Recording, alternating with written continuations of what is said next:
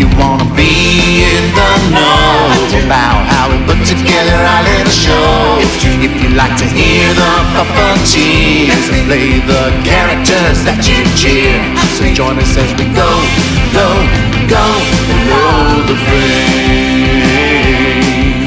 the frame. On this episode of Below the Frame, I'm talking to Jan Nelson, wife of the late Muppet performer Jerry Nelson. We're going to hear about how they met, what Jerry thought of Jim Henson, hint, he loved him, and a lot of other stuff.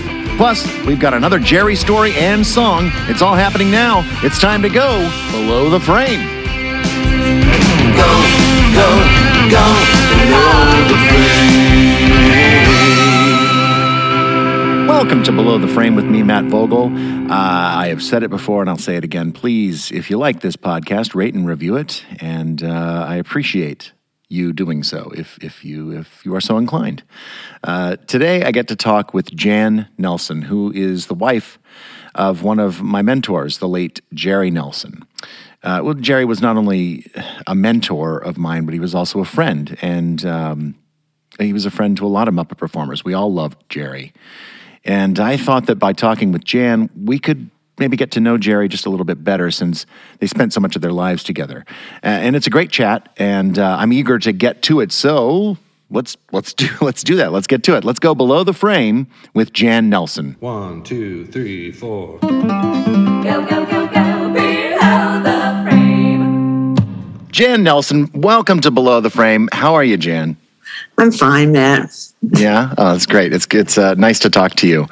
Uh, we've tried this a couple of times before, and, and just had some technical difficulties. I'm so glad that we're able to get this uh, get this uh, interview to happen. Yeah. yeah, yeah, me too. I've been looking forward to it. You know, it's oh. it's special for me. Yeah, yeah, and of course today we're going to talk about uh, Jerry, mm-hmm. who's one of the original Muppet performers, but and, and who he went back, way back with Jim. But uh, and, and we're also going to talk about you, Jan. Uh, Really? Um, yeah, we're going to talk wow. about you. Let's let's do it now. Yeah. Okay. Um, yeah. So uh, where where did you where did you grow up? I grew up in New Jersey mostly. Yeah. It. Yeah. Uh, what part? What part of New Jersey? Uh, well, it's uh, suburban New Jersey, close to New York. Uh, I was born in Red Bank, mm-hmm. and then grew up in Fair Lawn, New Jersey. Uh, and uh, tell me a little bit about growing up there, uh, your family. and, and It was, uh, my family was great, you know. There were very, my mom and dad were cool and smart and pretty and, you know, they were nice people. And um, I have a little brother who's eight years younger than I am. And, uh, you know, it was, uh, I grew up a long time ago. I'm trying to think if I should, like, well, let's say the, let's say the fifties. Okay, yeah, sure. Yeah. So, yeah. you know, and it was, I, as opposed to a lot of kids, I didn't watch a whole lot of T V. You, you know, I associated T V with being sick. I did not. Ah, no. okay. Oh, um, I, my little brother, however, watched Saturday morning cartoons, so that was my favorite thing. Ah, and uh, so if you if you didn't watch T V as a kid, what did you do? Played outside. Yeah. Yeah. No. Like, yeah. Imagine life of, without a television or a, yeah. or a phone, something, a, yeah, something was, to stream. What do you do? Or a computer. I don't know. Right. right. Yeah. You spend some time outside. So what kind of things, what, what were you playing outside? What were you doing? Just, just makeup stuff. You know, it's just my oh. friends and I just made up stories in our brain and acted them out and, oh, yeah. you know, pretended like we were everything other than what we were. And uh, what what did your parents do for a living? What what, what were their jobs? Uh, well, my father was a graphic designer, an artist and a graphic designer, and so you know, I I was crazy about my father, so I just followed right in his footsteps. You know, yeah, wanted to do that. My mother had uh, been a, a pianist, and you know, she played classical piano, and she, you know, because it was those days, she stopped when she got married, and uh, right. Right. You know, became a housewife. So your father was a graphic designer, mm-hmm. and, and that obviously, like you said, that, that got you interested in art. What kind of things oh, yeah. were so? As a kid, you're you are you are you painting? Are you drawing? Are you? I was drawing. Uh, I was I was totally just into pencil and paper. That's I didn't want color. I didn't want anything. I just wanted pencil and paper. I did I did cartoons. I did you know, not like superhero cartoons, but cartoons that starred myself and the life that I probably wanted to lead, you know, like adventure. You know. Oh, adventure. You were interested in adventure. Did you ever get to go on any like fun vacations as a kid or do anything like that where you had little adventures, or was it all? Yeah. No, our vacation was always going up to the family farm, which was in central Michigan. And mm. I mean, I thought that was terrific, but you know, we never left the country. We, you know, right. It was pretty, pretty standard. It was, it was relatives, my grandmother and aunt and uncle and stuff. So. Yeah. Mm. And uh, so we're going to talk a little bit about, obviously we're going to talk about Jerry and, and mm-hmm. Jim Henson, but when, when you were growing up, were you ever aware of Jim Henson or the Muppets? I know you didn't watch much T V, but they were on Ed Sullivan and... and yeah, Ed Sullivan. Would, yeah, I did. I saw them on Ed Sullivan. And they were, you know, I, I didn't think a whole lot about them. I liked it. I mean, I laughed. I thought it was funny. But, you know, yeah. I didn't make any connection or anything. Right, right. Of course, not not at that time. Yeah. yeah. Uh, what did you do then? Um, you were interested in art. Did you did you go to school to study art? Or, or yeah, I went to I went to San Francisco Art Institute, and I went to uh, School of Visual Arts. And then I, I also worked for my father, and I got, you know, I did graphic design because I had to make a living. Yeah. yeah. What what kind of what kind of things do you did you do in graphic design? What what do you I, I what do you design? I designed stuff, and you know, just everything. Most of it was just real nuts and bolts stuff, you know. And I did some advertising. It was all print, you know. Yeah. Um, yeah. Stuff that was going to show up on paper. Mm. So, you know. And uh, and uh, yeah. and when uh, huh? I'm sorry. Go, you go ahead. Go ahead. No, you go ahead. No, I was going to say, I became aware of Muppets, like Sesame Street Muppets, really early because I had LaVisa when I was super young.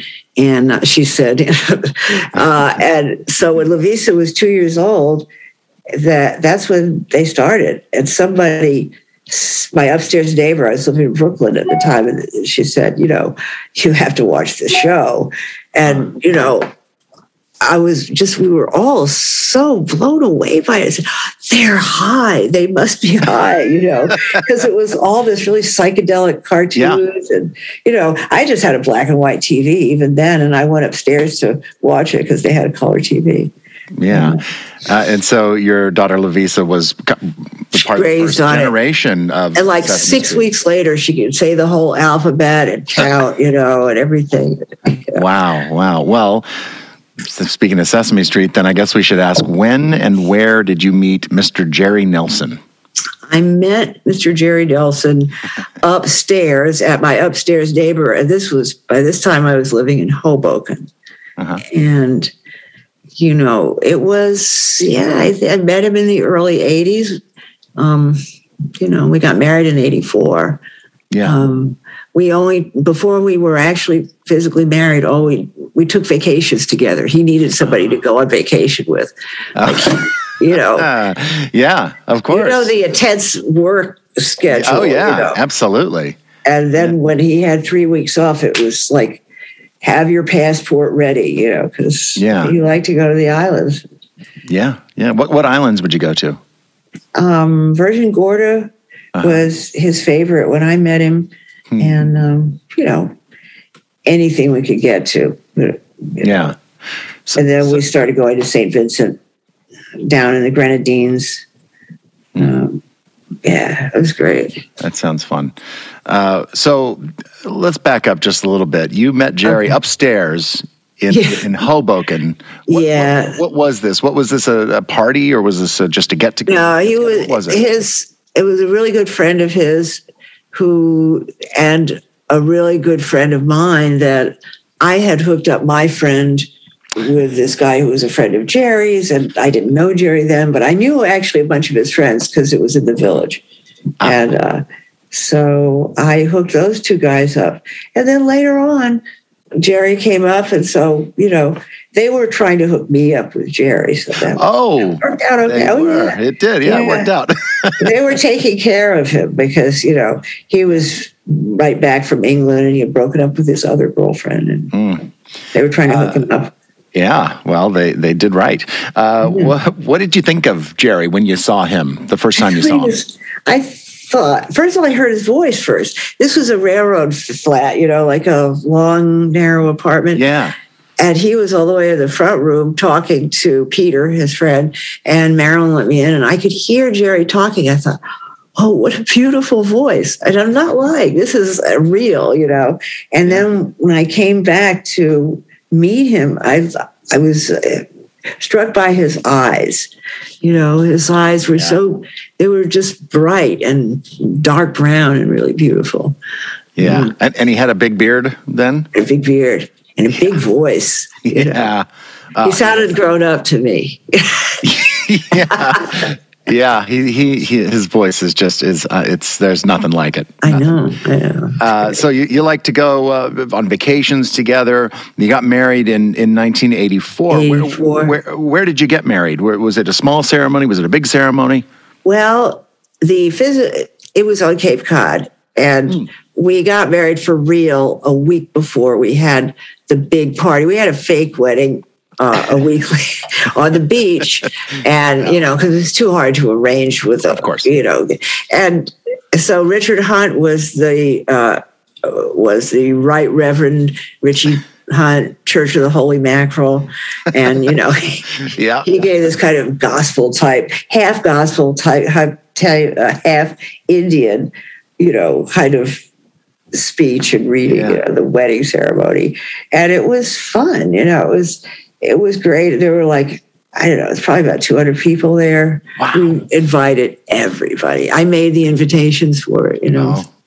That sounds that sounds awesome. That sounds amazing. Well, we'll talk about Richard fun. in a little bit as well. But oh, uh, yeah. you also mentioned Cape Cod. Uh, the house up up on Cape Cape, Cape Cod.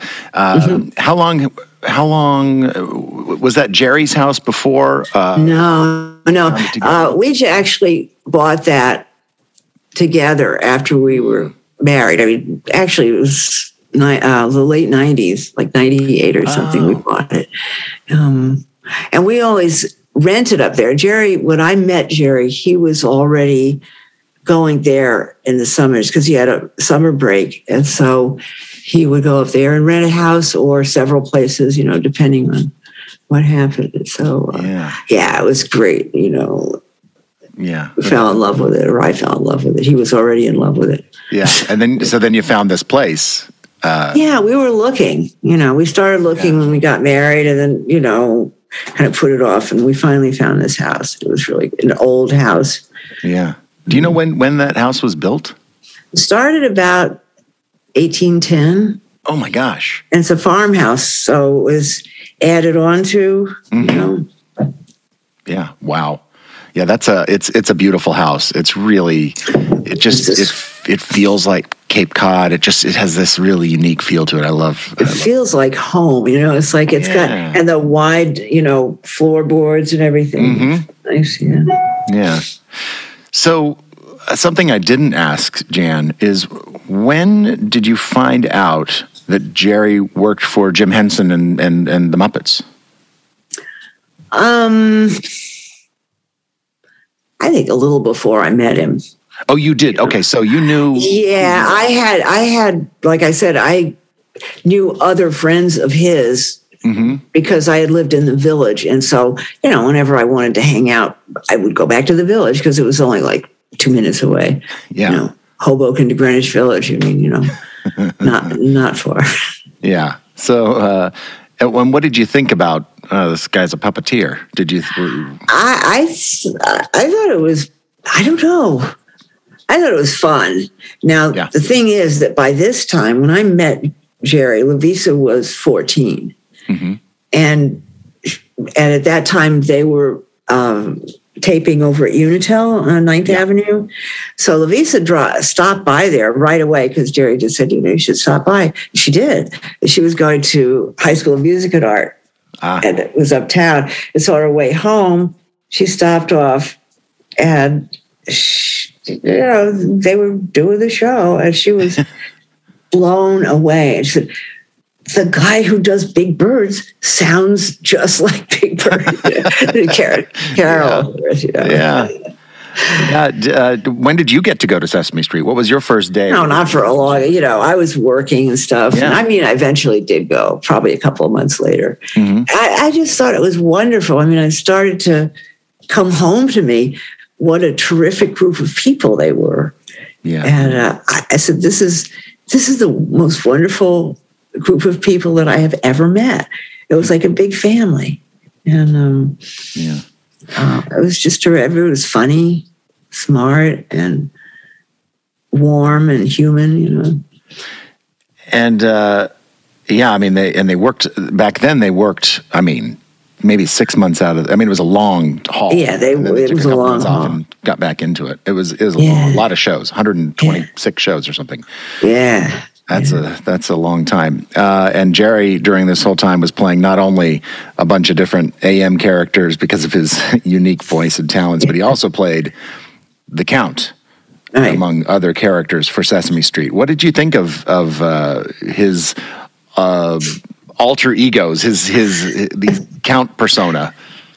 You know, the the his alter egos were very much parts of him. Yeah, yeah, and I, I picked up on that pretty pretty early. You know? Yeah, even New Zealand? I don't know about New Zealand. And actually, I don't know about the Count, except the Count is driven, you know, and yes. Jerry is kind of driven in his way, you know. Oh, yeah. And uh, yeah, I'll tell you what I really first, really at first came into my, my brain was when uh, he did Gobo. Now, he's... Actually, right after I met him, we went on the first vacation together, like for three weeks. I think that was our first real date. It was going to, you know. And then when he came back from that, he went up to Toronto to start uh, doing Fraggle Rock. And he was, mm. amongst other characters, he was Gobo. Yeah. And when I saw Gobo and, and kind of listened to the character, I thought, that's Jerry the Boy Scout. I mean, you know, Gobo was an absolute Boy Scout. Jerry could be a Boy Scout, you know. So yeah, uh.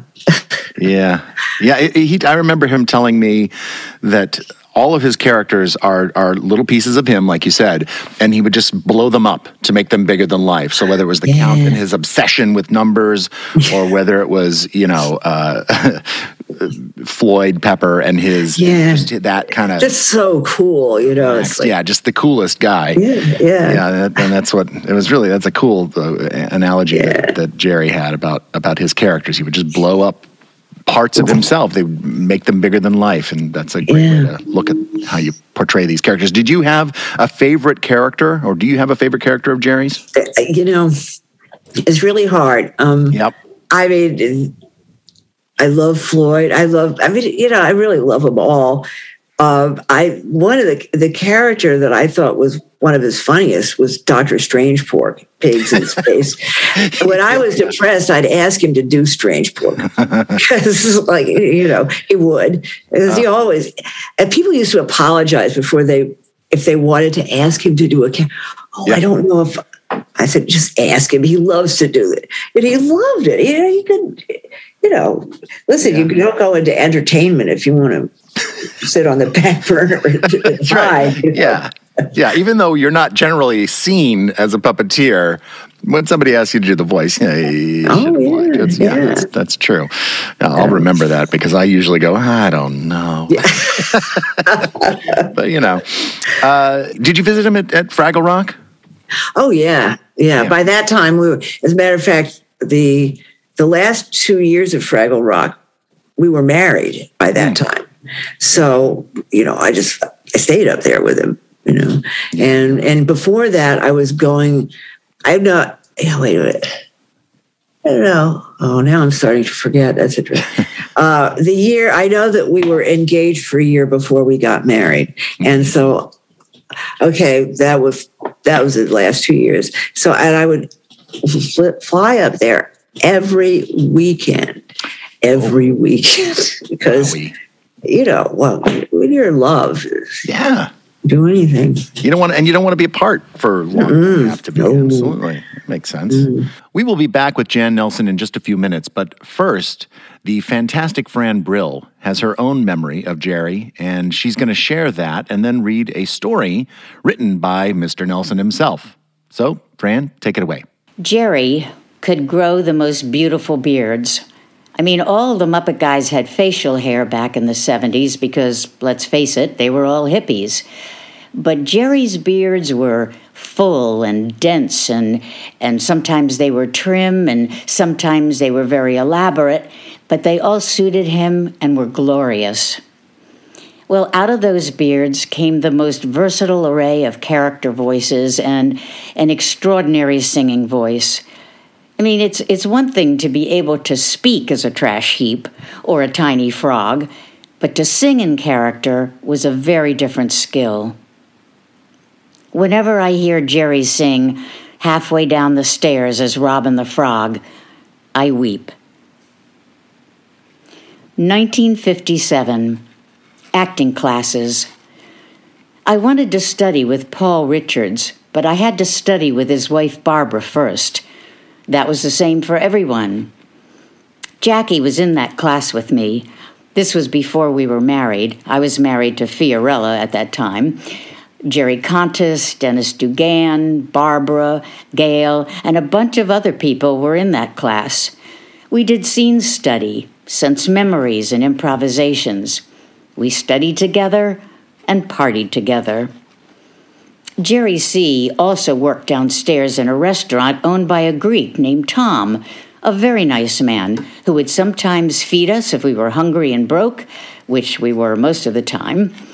And it was in that same building right next to the Ed Sullivan Theater on Broadway, and we would often go there for a bite after class. Sometimes after a class, some of us would go down to the theater bar on forty-fifth Street. That place is now called Sam's, and when we went there years ago, Sam was just a waiter in the place. Now he owns it. See? Work hard and save your money, and the world is your oyster.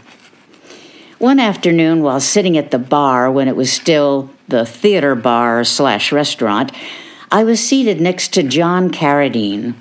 He had always been one of my favorite character actors. He had that rich, warm speaking voice.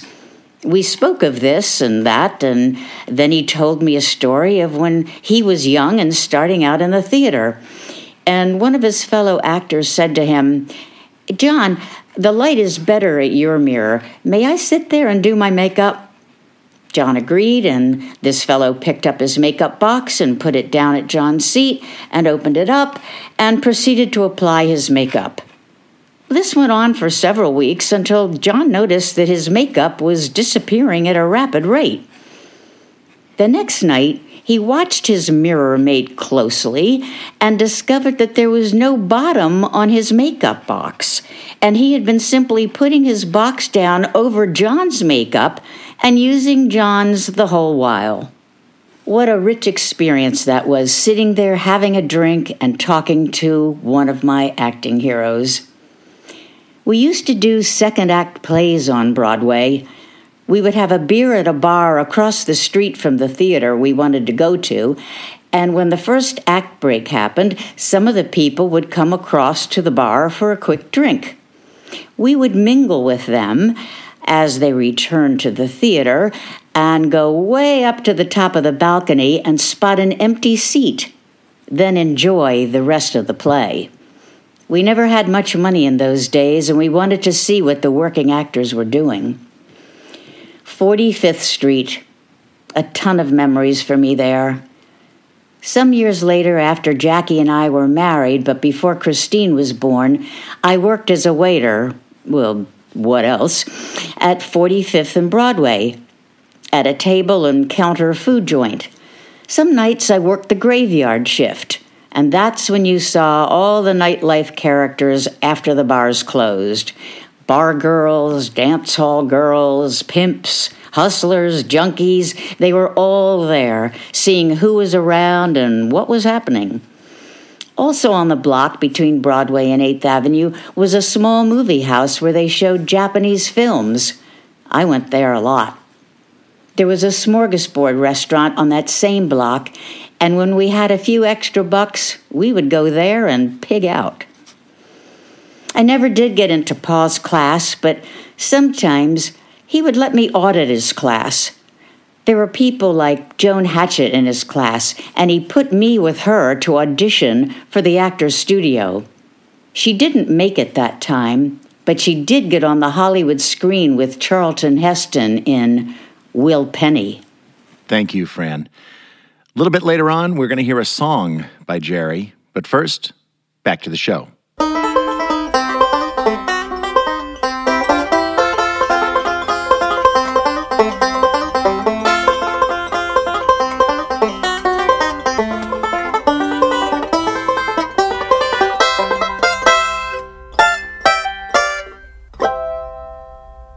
We're back with Jan Nelson. Do you remember, did you go to the set at Fraggle Rock? And do you remember oh, anything yeah. specific, like anything that just struck you about that show or that experience? It was so funny. My favorite part of that was going to the read-throughs on Monday morning, which I, no matter what condition I was in, I would go to those read-throughs because they were yeah. hysterical. Because they would, you know, they, well, you you must go to read-throughs. Yeah, yeah, yeah. And they, they can be definitely be... Uh, a funny experience because people just kind of riff off of each other and it just gets, it yeah. gets crazy. Yeah. Yeah. And people thought, you know, I hung out so much in the green room that people thought I worked there, you know. Hey, look, you know, you're keeping your husband uh, happy and entertained and you're kind of hanging out. Yeah, it's it's a, it's like a job. Yeah, it was kind of a job, you know. Yeah. I learned how to play some some games really well, you know. Oh, yeah? Yeah, yeah, like, like card card games or oh, they, uh, what was that game? Oh, never mind. There was a, a kind of a hard game. It was a dice game. Mm. What's that? What's the name of that? Uh, Yahtzee. Yes. Oh, Yahtzee. Yeah, I love I, Yahtzee. We played Yahtzee nonstop. It was ridiculous. Sounds like a fun time. Uh, we'll talk about Jerry uh, and and Richard for a little yeah, bit here. Yeah. Jerry was very close with Richard. They were they oh, were yeah. often paired together, uh, working together. Uh, Floyd and Janice, and mm-hmm. uh, what, what made them two-headed monster? Yeah, two-headed monster, of course. Yeah, can't get closer than that. Yeah, that's true. What What do you think made them such good friends? Uh, you know, I it's a, I never thought about you know why. I suppose Jerry liked to mentor. You know, and Richard came there very young. Yeah. And that's Jerry's natural inclination, as I guess you know, because he, he just liked to like to help, you know, help yeah, somebody yeah. out, you know. yeah. And but Richard also, you know, he, I think Richard needed a father. And, and probably Jerry needed a son. I don't know. But somehow that was kind of like the relationship that they had. Not all together, because also they were a little bit too crazy for that. In things that they might do out of work? Is that what you're... Oh, yeah. alluding to? I hung out with the two of them and, oh, boy. You know... Yeah, they're tough to keep good. Up with, I'm sure. Oh, yeah. Not so tough for me. Not in those days. No, no, yeah. I, could, I couldn't do it now. But. No, no, goodness. Um, Richard, uh, you know, he he he died in nineteen ninety-two. How how did that hit? How did Jerry take it? Oh, my God. You know, Christine had not died all that long before that. Yeah. So you take that, uh, his daughter, Christine, at the age of twenty-one, and then Jim had died about what six months before Richard. Yeah, yeah. And that, and then Richard. That was it. Jerry went into a depression that absolute. He he practically didn't speak for a year. It was really awful. You know, it was really hard for him, and I didn't know what to do except just you know stand by. Um, yeah. And yeah, uh, yeah, yeah, that was what hard. Do you do? Yeah, you, you mentioned a couple of people there that I definitely definitely want to talk about, and then we'll kind of circle back around to Richard. So Jerry's daughter, Christine, she was born in nineteen sixty. She battled cystic fibrosis throughout her life. Yeah. And, and, and uh, I mean, that must have been tough as a father. Oh, it was, it really, it kind of, it shaped his life. Yeah. You know, he was... he was trying to escape the inevitable. I mean, you know, I don't want to get too dark here. I don't, you know, no, but I know. It, it was, it was pretty deep. It would, and yeah. It was hard for him, but in a way, I think the strength that he had to come through with in order to stand that, and he did survive it. You know, he yeah. didn't plan to survive it, but he did, oh, and that kind of strength, I think, it kind of pushed through and went into all areas of his life. You know, yeah. usually things that are bad wind up having a good side. Yeah, know? yeah, that's that's true. And, you know, you, you may not see it for years. You may not oh, see it yeah. for a while, you know. Yeah. And uh, losing a child, I think, is is devastating. To, I can't even you know, imagine it. I know. It, it's it's just, it, it is. But, you know, it's it's interesting because, you know, what... I know that a, a whole lot of times when Jerry and I were talking, he would refer to himself as a lucky man. Hmm. And and it, sometimes it would get me, and I, I would think, wow, okay, you know, I guess so. If you just look at, I mean, he had like a perfect job, and he kind of fashioned life the way he wanted it, you know? Yeah. So... Yeah, and, and he was working for uh, he was working for Jim uh, for for many many decades. He worked for Jim, yeah. and uh, what what did Jerry? What did he think of Jim? He loved him. Yeah, he, he yeah. did love him, and you know he was he was there when Jim died. He went to the hospital. I mean, we got a call. We had been out uh, celebrating the the life of uh, oh the you know it's not easy being green. Uh, Joe the writer, Raposo. The songwriter, huh? Joe, Joe Raposo.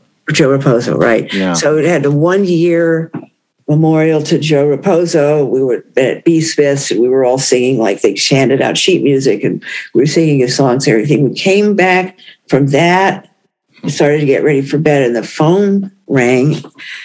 And he said, just come over to New York Hospital right away. Jerry just left, went to the hospital, and uh, and he was there. And, and Jim died, and he was, you know, he was there with the kids and, and comforting them because he, he was a friend of the family, you know. Yeah. He had, and so that's how that happened. It was hard. Yeah, I, I, I mean, what a how devastating. And when Jim died, what did Jerry think, or what do you think Jerry thought was going to happen to the Muppets, to the company? Oh, he was just, he thought it was over. Right. Uh, there was that whole thing that was going on with Disney at that time. Right. Yeah.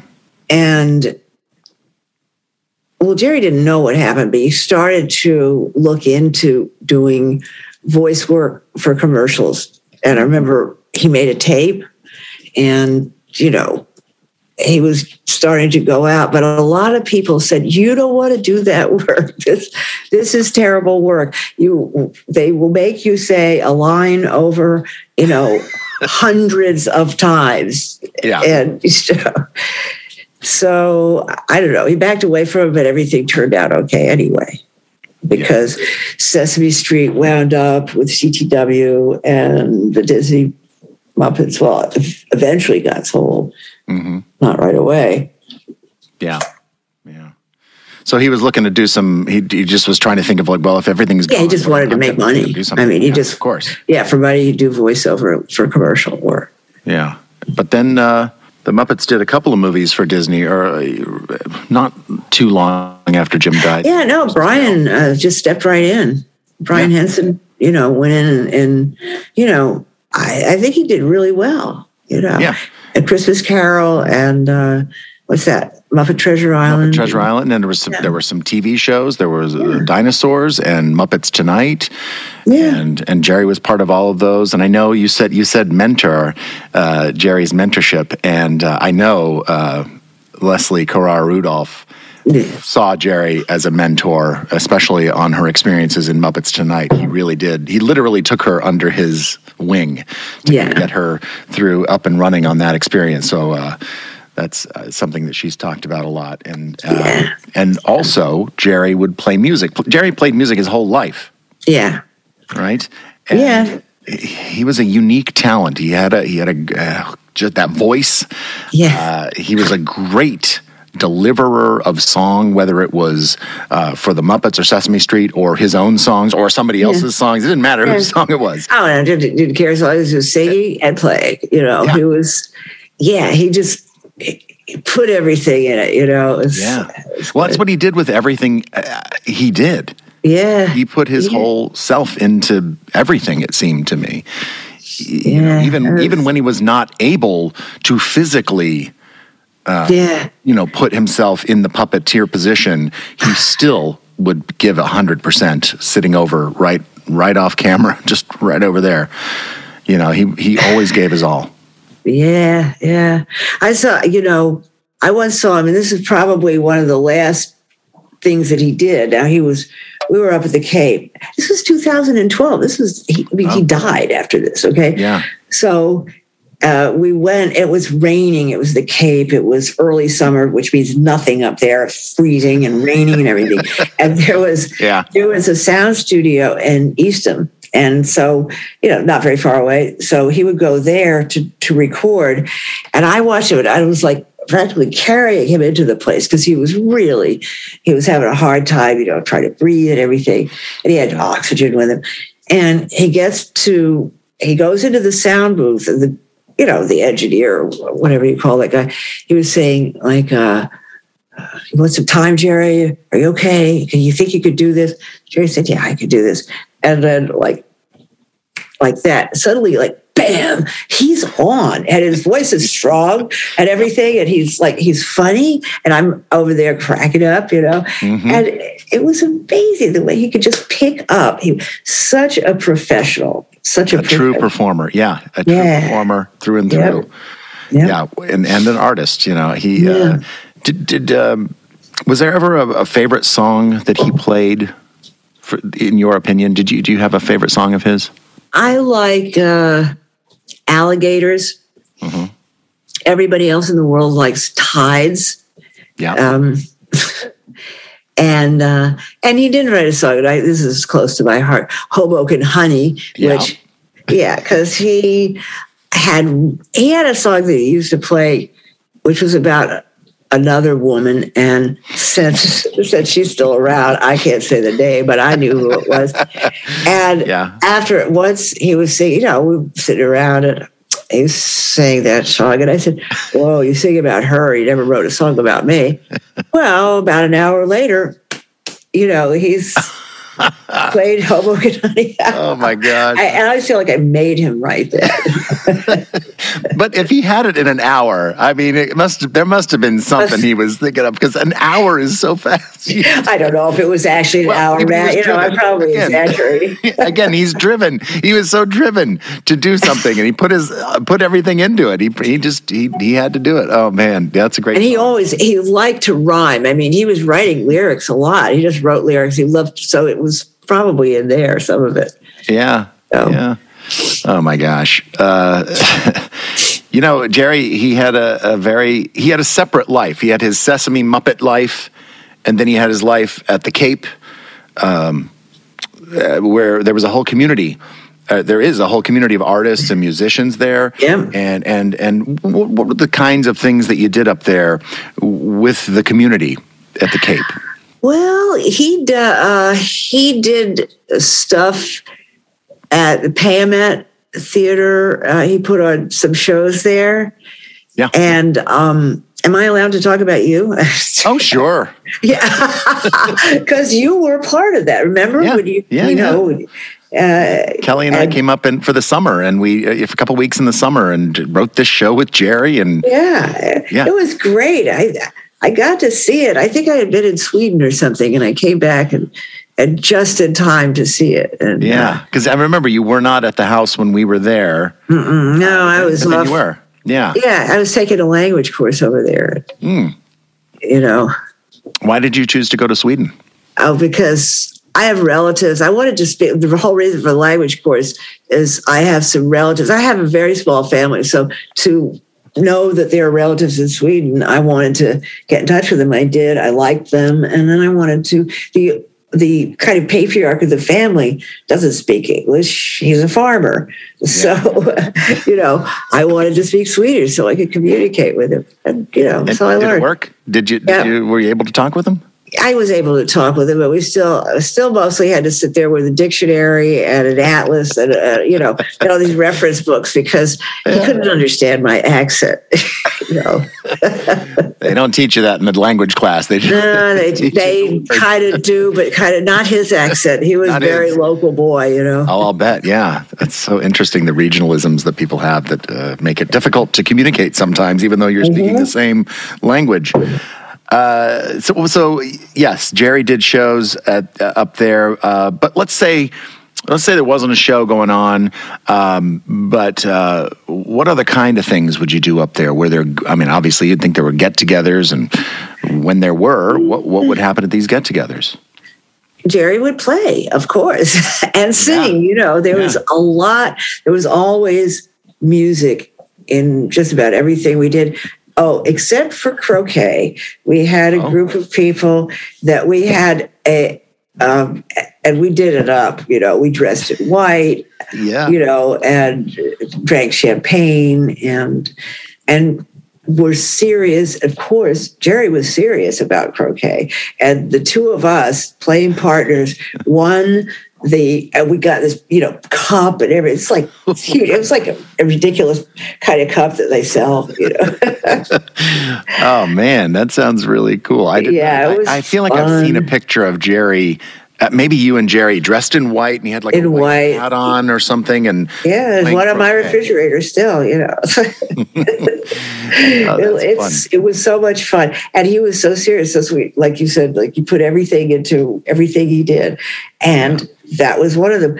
I am a rotten croquet player. I am rotten at all those kind of hand-eye coordination things. But he carried me. He literally carried me. He'd come, he'd go through a wicket, then he'd come back around and like position me right, you know, so I could, you know, so we could come in together and and win. We played against some strong players too. I'll bet, yeah. Yeah. Uh, uh, I wanted to bring something up. Uh, When Jerry was playing up there, uh, there were, I mean, there were certainly, there were other musicians. They would all kind of just, I remember being up there during that time we were doing that show. Yeah. Just sitting around in the living room there, and it was Jerry and, and uh, all the, and the band, everybody, yeah. all these yeah. friends, yeah. Uh, and his friend Bill Evall, who mm-hmm. learned to play the bass. The stand-up bass, I believe, because Jerry was like, "You're going to learn to play the stand-up bass." And you know what, Bill, Billy is an artist, right? And yeah. he does a lot of white line woodcut stuff. But he and he does some painting too. So I think he had painted some pictures of it was like a band and himself. He painted himself playing the bass and Jerry playing the guitar and Dick Solberg playing the fiddle. And then he learned how to play the bass. You know, he fooled around. He was awful at first and he sat in nevertheless. He, you know, he couldn't, yeah. but he, he finally he picked it up. You know, yeah. And he yeah. Yeah. Learned to what play. A great time that must've been. Yeah, it was great. It was fun. So Jerry had emphysema, and as he got older, he uh, yeah. he used, you mentioned he used oxygen to breathe, and it, it became harder for him to perform. And um, it, it, like I said, he got to the point where he would just sit off camera to deliver his lines yeah, while, I, yeah. while I performed the count on screen. You, yeah. you would never know. I mean, he just, again, one hundred percent there in the moment. How, how did Jerry ever talk about having... Uh, emphysema. How did he feel about having this? I can't imagine he liked it, but what was it? He hated it. Yeah. Uh, he has, he was told early on that he would, he wouldn't die of it. He wouldn't, it wouldn't kill him, but he would die with it. Well, you know, that's pretty technical. I guess yeah. that was probably a good idea to, to give him some kind of hope. He really worked. He tried to fight it, you know. He mm-hmm. he would go down to this kind of health place, you know, and eat like nothing but raw green vegetables and stuff like that. Mm-hmm. And uh, you know, he did everything he could to try to, you know, fight against it. And so I I tried to, you know, I wanted to try to save him too. I couldn't believe there wasn't a cure. I said, are you kidding me? No yeah. cure, just nothing, nothing yet. That's it. Well, how come? You know, yeah. I Googled myself blue in the face. But yeah, I'm sure. Yeah. It's time for a song by Jerry. And today we're going to hear that song that Jan mentioned a little bit ago. It's called Hoboken Honey, and it was written just for her. So uh, here it is, Jerry. You see? My Hoboken honey, love her deed I do. That sweet mama, she thrills me through and through. Ooh, anytime she's my date, you know I won't be late. She's sweeter than could be what am. My Hoboken honey, she's my baby lamb. She's my Hoboken honey, and love her deed I do. Yeah, my Hoboken honey, she never makes me blue. Makes me glad to say I said I do.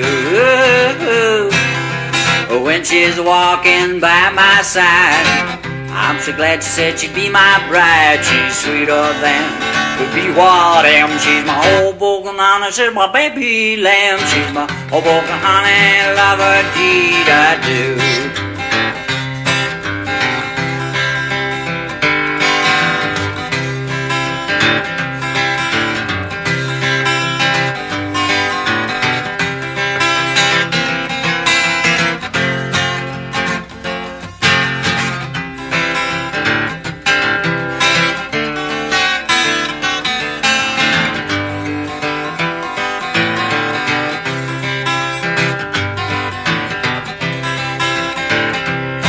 Yeah, my Hoboken honey, she thrills me day by day.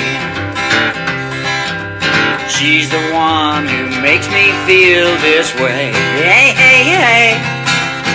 Ecstasy in harmony keeps me in this rhapsody. She's sweeter than could be what I am. My Hoboken honey, she's my baby lamb. She's my Hoboken honey, love her deed I do. Now my Hoboken honey, she sleeps the night away, dreaming of our love that's built to stay. Hey, hey, hey. Sailing down the river of her dreams, more and more each night it seems. She's sweeter than could be what I am. She's my Hoboken honey, she's my baby lamb. My Hoboken honey, I love her deed I do. Ask anyone who's in the know, they will tell you that it's so. They know, hey, now I don't lie. My Hoboken honey keep me flying high. My Hoboken honey, I love her deed I do. Yeah, that's right. Take two. Thanks, Jerry. We're back with Jan Nelson. Uh, and you know, this is obviously, we don't, don't want to get too dark here, but what were what were his final days like? Was was he in pain? It was. was he wasn't in pain. It was actually, when I heard everybody else's story, and when I say everybody else, like the other widows that I've known, mm-hmm. they were usually pretty awful. Jerry had an easy death, and I don't know, but he just he was kind of having a hard time, and he was uncomfortable. This was the The, the actual minute I was right there. Mm. And by this time it was in hospice, and we had, um, I had morphine, you know, and yeah. I would give it to him. I mean, they, it was too weak. It would never kill him. Right. But it right. would ease him a little bit. So I was just gave him some morphine, and he was just, like, and he just like, first it looked like he saw something. Hmm. And he said, oh, oh, oh, a bunch of times. And he was like focused. And I keep looking always at that one point in the wall, because I keep thinking, I wish I knew what he saw or felt or whatever. And then he just kind of, you know, breathed out, and he never breathed in. And like the second that happened, I knew he was gone. I knew it, you know. Mm. As LaVisa, my daughter LaVisa was in the room. I said, LaVisa, he's gone. Yeah. Yeah. What a what a what a shame. I mean, he was a he was a legend. He was a legend, uh, a legendary man. He was a yeah. legendary person. And yeah, uh, it's you know, it's one I always intended to try to put something together about him, but I don't know. It's it's really hard for me. You know, that's why it's like I'm so. You know, if you ever want to do stuff with any of the stuff I have about Jerry or anything I can give you, I'd be more than happy to, because I would, I like to get, to keep his memory alive. Well, it's important to me too, Jan. And I mean, a- after he died, you had given me that digital folder, the the, the disc of stuff, and it had all yeah, those yeah. writings on it, you know, and yeah, yeah. and uh, I just, I never knew what to do with them for so long. And I just, I kept holding on to them. Like, I know there's got to be like a website or something, or I don't know what yeah. to do. I, I want to figure out a way to honor Jerry somehow. Yeah, and then yeah. when I was putting this podcast together, uh, you know, the, there are these stories in this folder of, of Jerry's life that he had just kind of written, kind of, kind of peppered out, mm-hmm. like a little autobiography that he'd written, yeah. and and I thought, oh wait, what I'll do is I'll get people that knew Jerry to to, to, to tell a memory of Jerry, and then they can read this story, because we don't have Jerry to read the story. Yeah, right. But but they'll read it, and and that'll kind of be the way to honor his memory. And and then I had that uh, C D of these uh, demos that he had, uh, or music that he had, that some of became part of his record, uh, yeah. Daydreams, and some of them were, were not. Uh, and I thought, oh, just y'all use those too. And I we talked about it, and you were like, yeah, sure, go ahead, do it. And now we've done that, and um, there's still more stories to come, and uh, there are some in this episode of the of the podcast. And w- what do you think of?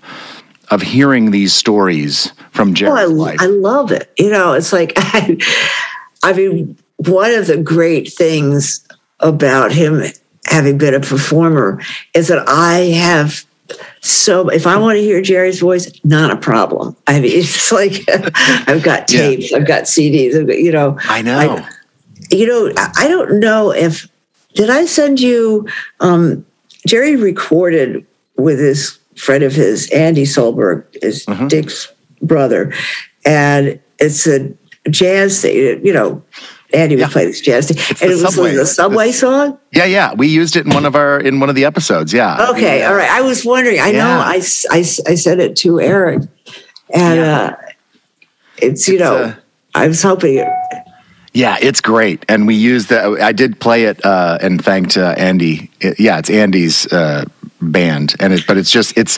So that's one of those moments. Hearing, because you're right, we do have like hours and hours and hours and hours yeah. of Jerry, of his voice and his performance on that will live on beyond all of us. Yeah. Uh, but what always amazes me, and what it always makes me excited, is when I hear something that I've never heard before. And and that there's still stuff out there that I haven't heard before of Jerry and his voice coming through. When I saw uh, um, the Muppet um, the Muppet Guys Talking documentary, and uh, and Jerry is uh, uh, in that. Yeah. Uh, and hearing him talk and say these things that I'd never heard him say before, I, it's just it made me so excited to get to hear his voice in a different way, because he had just such a unique voice. Yeah, and uh, I just, I just, I just loved the guy. He was such a mentor and yeah. a, a, a friend to me, and and and uh, I don't know. He was just he's such a great guy. Yeah, and, yeah, um, he really was. What, Jan? What do you, what do you want his legacy to be? Boy, I wish he was here to answer that. I know, I, I know, know, I know, I know. Wow, that's that's big. I don't know what yeah. his legacy should be. Well, you know, he, he wrote his own uh, epitaph, right? Yes. Was this the uh, Puppet's Been Very, Very Good to Me? Or is that... I think so. It's like, did you, were you at the the first memorial? Yeah. In Truro, yeah. okay, mm-hmm.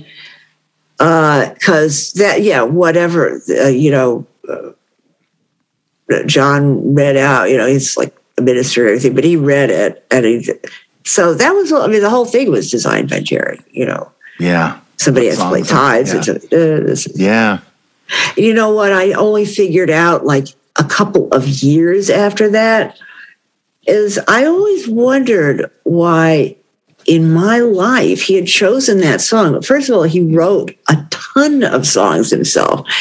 Uh, and My Life is a nice song, but I I never, I mean, it's, it's, I wouldn't say it's the Beatles' best song. I don't know. Yeah, I don't know. I also, and well, I thought, because I was going over the lyrics in my head, I said, he, would, he didn't put that in for me, did he? You know? And I thought, as the more I thought of it, and I think I was talking about it with someone, and a piece of paper, which must have been the script for, I don't know, maybe Jerry's memorial service, like, blew up against my foot. This was at Beachcombers, you know, the club? Yeah, yeah. Okay, this is at Beachcombers, like two years later. A piece of this blows up, and I pick it up, and it's the lyrics to that song. What? And, yeah, and I thought, oh, I mean, I'm not okay. a real woo-woo person, but that's like, that seems to be like a big, you know, tap. Yeah, that's one of those I moments. I don't know. Yeah, wow. Yeah, well, you know, I don't know what Jerry would say he wanted his legacy to be he, either. You know, I mean, I know what I know. I don't what think he'd know, actually. Yeah, I don't know that anybody can really answer that. I know that what, to me... To me, he it's the things that we've been talking about here, his his uh, his humanity, his ability to put everything into the thing that he loves, whether it's yeah. uh, on screen or off screen with his family, with whoever it might be. And uh, that that to me, I think, is is at least part of what his legacy yeah. is. I, I think um, he always... He was really proud of the fact that he was always on time. He was really proud. I mean, you, I don't know if you remember, yeah. but that made its yeah. way into the the the eulogy. He yeah. was always on time, and he was. He was so much on time that once, when I was supposed, we were supposed to meet in the city and go on to some other thing, and he was late. I almost called the police. Oh. He was like ten minutes late, but he was always like an hour early. Oh, he was my. never late. Never like, late. Terrified. If you're so on time, you're late, I think is what exactly is exactly. what he said. Yeah, you got to be early. uh, that is funny. And uh, yeah. That's really funny. What, what do you think about Jerry? Other than he was always on time. What is something that you think about that brings a smile to your face? I, you know, the fact that he, when he went to work, because that was like a whole other Jerry. I mean, the, the, there was a Jerry that I saw. Mm-hmm. And I, I don't know, maybe other women, if there are other people he's really close to saw it, but, you know, the Jerry he brought to work, if I got angry with him for some reason, I would just go to work with him to get over it. Because the minute he started working, it just, he was, first of all, he was so funny, and he just brought so much life into it. I couldn't stay mad at him. I could not. You know, it was, it was really good. And so... Yeah. I love to go to work with him. I love to see him work. He was so professional, you know. Yeah, that bring, that'll bring a smile to your face, all right. Yeah, uh, yeah. And, uh, you know, some of his characters uh, live on even now, not only the Muppet characters uh, that I am honored and uh, and grateful to be carrying on in the future uh, for Jerry, but also uh, Fraggle Rock is now back on Apple T V. It's back out there. Yeah. And, and a whole new generation of performers, oh, and Karen Prell and Dave Goles are uh, carrying on that show. And, um, you know, every is time that, I see that, I is, think of Jerry. It is, it, is it uh, John Tartaglia who's doing yeah. Gobo? Yeah. I, I yeah, because I was it's on Facebook and I, he posted something and it's him. I thought, is really? Oh yeah. Okay. Well, he's yeah. good. I like him, and that's good. You know, it's. Uh, I always like to see Jerry's characters carried on. Yeah. You know, I mean, you do a great job, and but he was he was grooming you for that. I don't know if you know well, it or not. I did not know. know that. I mean, I know we had a meeting about it, and he was kind of talking about it, but he wasn't ever like. There was never like a. I mean. I guess that meeting was kind of a... That was about as good as he could do. I mean, can you imagine how embarrassing that would be to say, I pass the flame on to you, my yes, son? I know, I know. Yeah, yeah. yeah well, I, I sure loved him. And I know you you did too, or you still mm-hmm. do. Yeah. Um, okay, I've got some rapid-fire questions for you. Okay. All right, so now I've kind of put this together to say, like, this should be from your point of view of what you think Jerry thought. Okay, this is okay. what you think Jerry thought, all right? What okay. do you think the hardest part about being a puppeteer for Jerry was? What was the hardest part?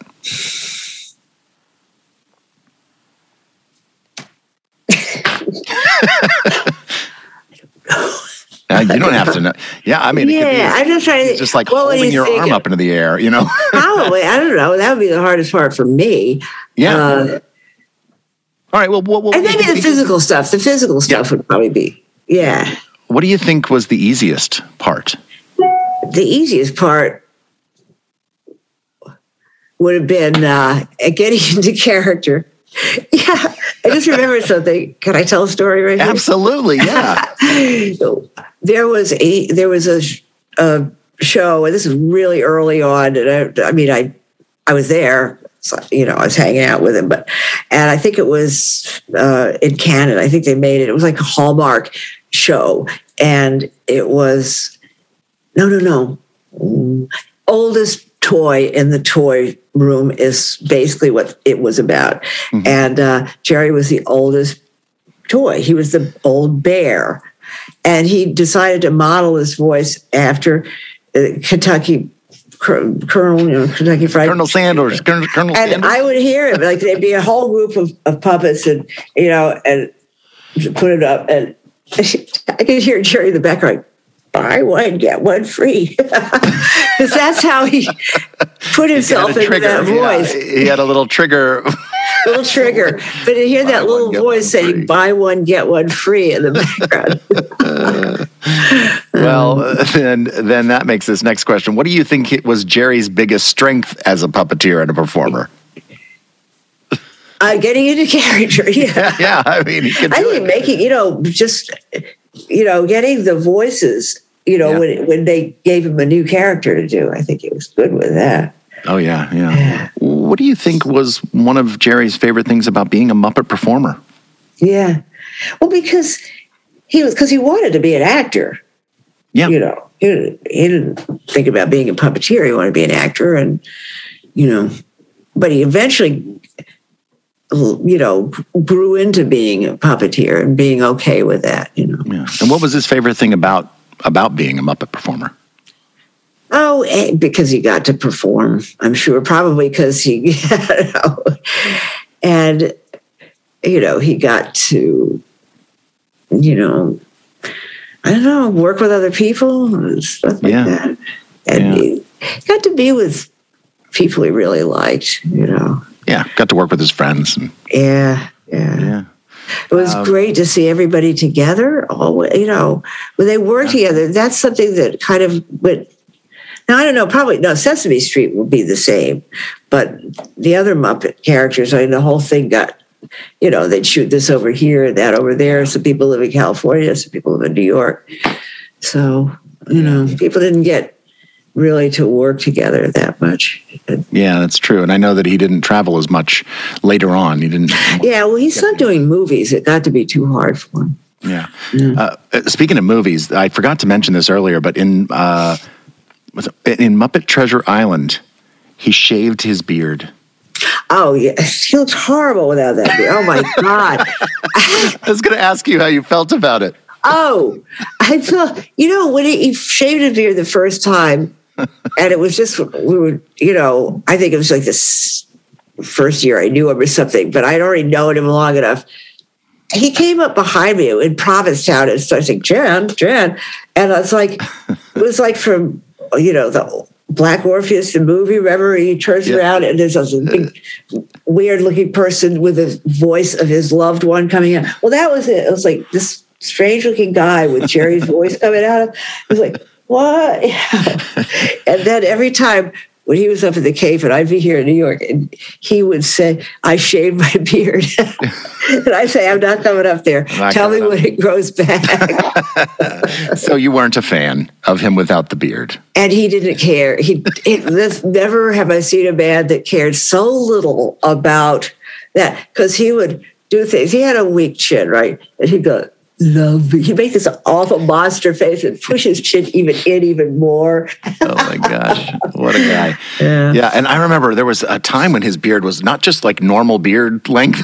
It was huge. It was biblical. It was just, and like curled like Noah or something, you know. It's like, beard.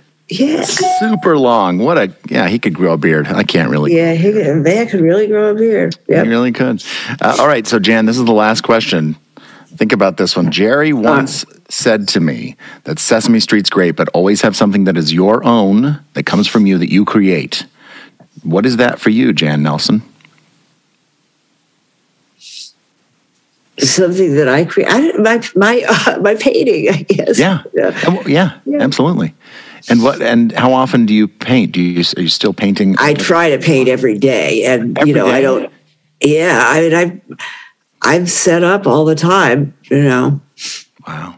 I'm an evil over there. And, you know, yeah, I, yeah I, up in the Cape, that's where why it's so great. Another reason it's so great up there, because I have a that th- that thing above the garage yeah. is now my studio.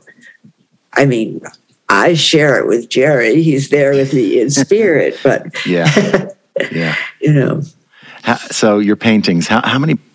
If you had to guess, this is a silly question, how many paintings do you think you have done in your lifetime? I've done probably, I don't know, six or seven hundred, but I, that doesn't mean they're all good. Some of them, yeah, they're, wow. I mean, yeah. I, I'm still practicing, you know. I've, I still haven't, I still don't feel confident enough to take a bunch of my work, take it to a gallery and see, say, can, can you think you can, you know, yeah. This, I, I don't know. I'm embarrassed. Ah, Jan, you shouldn't be. It's it's beautiful stuff. We should try sometime. Yeah. Thank you so much for talking to me on Below the Frame, Jan. It was great to catch up with you. You're welcome. Hear. Thanks, Matt. I'm, I'm really happy that you thought of me to, you know. Um, absolutely. Interview. It's great.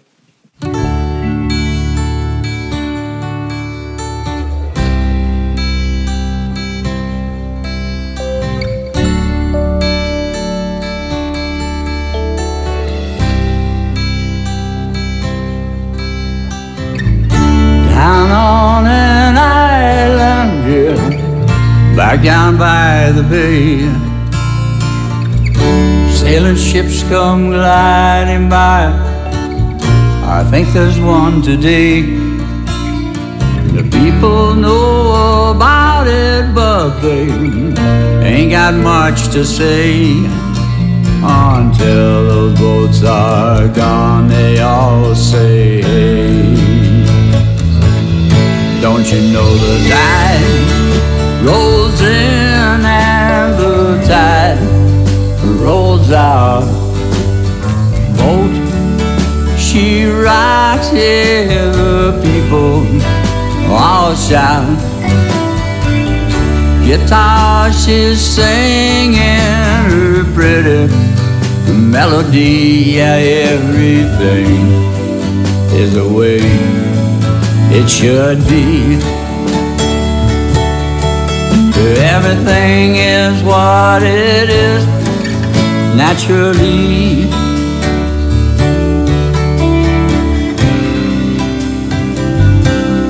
Naturally.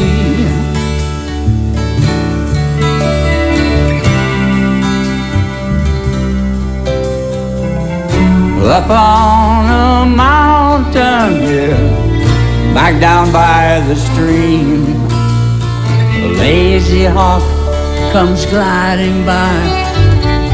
It seems just like a dream until the picture crystallizes and we, we see it for a clue. We've got to find a way, 'cause now we see it's true. Yeah, we see the tide Roseanne and the tide rolls out. Bocce rocks, yeah, the people all shout. Guitars singing her pretty melody. Everything is the way it should be. Everything is what it is naturally. Mm.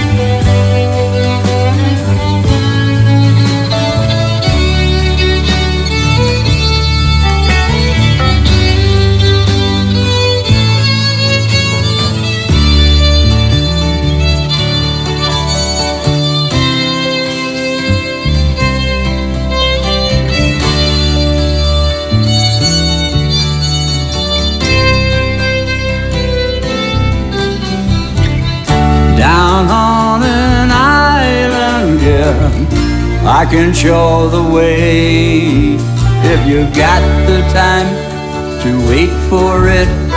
Well, it might come your way. Now don't misunderstand, because I, I just want you to see. Ain't no point in throwing it away, because it's free. When you know the time rolls in and the tide rolls out. Mochi rock, little people all shout. Guitar singing her pretty melody. Everything is the way it should be. Everything is what it is naturally.